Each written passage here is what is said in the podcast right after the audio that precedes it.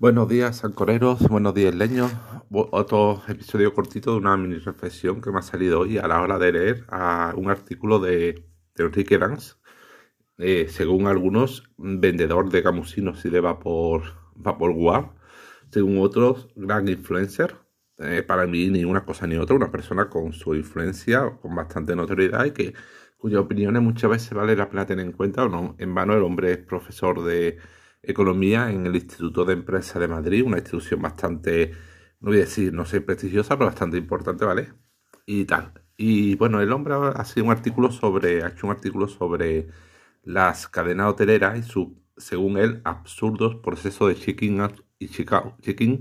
Y check-out. Esos procesos te obligan cuando llegas a esperar 15 minutos de pie mientras una persona se tira 10 minutos teclando un ordenador, te pide la documentación, eh, te asigna la habitación y luego el proceso de checkout, mientras te da, o sea, te da tu, cartoncito con tu tarjeta y luego el proceso de checkout. Cuando sale también tienes que esperar unos cuantos minutos. Bueno, el hombre habla de lo absurdo esta altura de dicho proceso, que, yo coincido con él, tiene razón, pero es que una cosa que Enrique Lan se olvida hablar es que la industria sí ha evolucionado. ¿Y cómo se llama la evolución de los hoteles? Airbnb, Airbnb, ¿Y por qué lo digo? Porque mm, depende del tipo de hotel, pero yo recuerdo este verano que fui con mis hijos a, de vacaciones a la vuelta pasear por Toledo, porque fui al espectáculo del parque temático histórico Puy de Fou, ¿vale?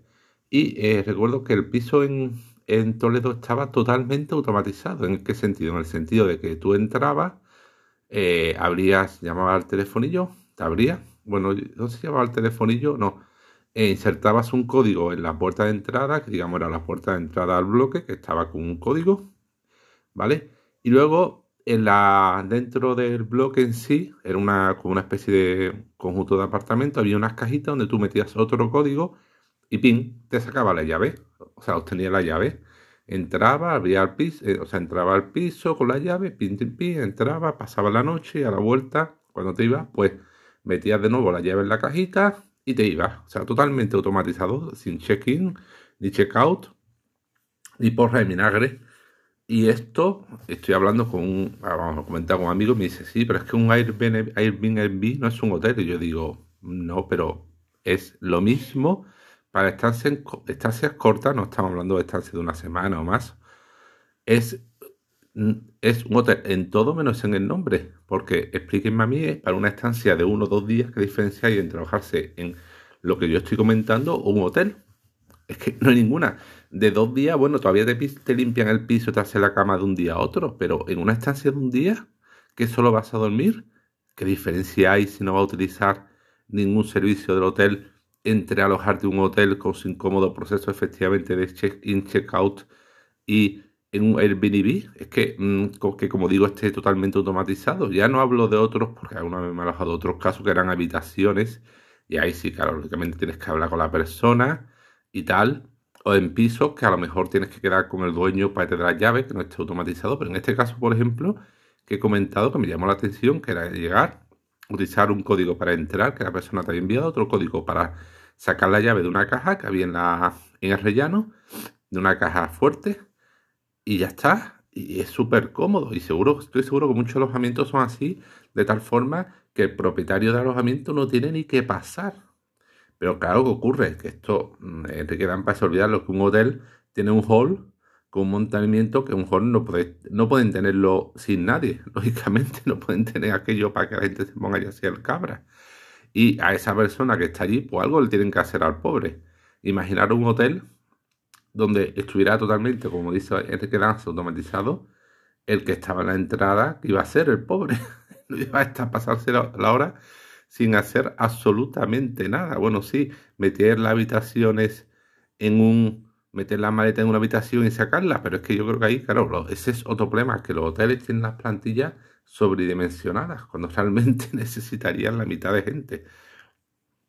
Entonces, Enrique yo ahora pondré el artículo si ese concepto existe, que tú dices, se llama Airbnb, que es un proceso, algo totalmente nuevo y tal. Yo ahora, por ejemplo, voy a ir en abril a Málaga a una feria de retroinformática, RetroPixel, y seguramente me aleje un albergue, pero porque voy con otra persona. al dos personas, el albergue, que es relativamente económico, son 50 euros entre dos, pues se quedan a 25, a un precio asequible. Pero si yo fuera, fuera yo solo, me buscaba un Airbnb, que he visto que hay habitaciones en alquiler, que es que para dormir no quiero más, señores, hoteleros, para dormir yo quiero una cama donde tirarme a dormir y punto, no quiero más. Y hay habitaciones de alquiler por la zona por 25 euros. Entonces, si, si fuera yo solo, pues volví a utilizar Airbnb, pero mm, como voy en compañía, pues utilizaré el albergue que está cerca de, no está muy lejos, se aparca bastante fácil alrededor y eran un albergue limpio y cómodo.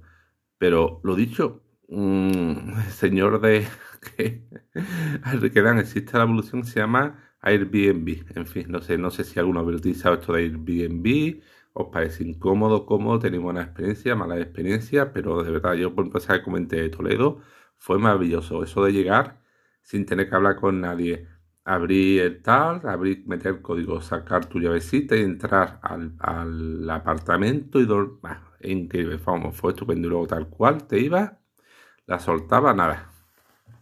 Si alguien alguna vez va por Toledo, viaja, que me recuerde, me pida las referencias de ese apartamento turístico porque de verdad, totalmente recomendable. Bueno, este era el podcast cortito de hoy. Pondré enlace al artículo de Enrique Ranz. Venga, hasta luego, adiós.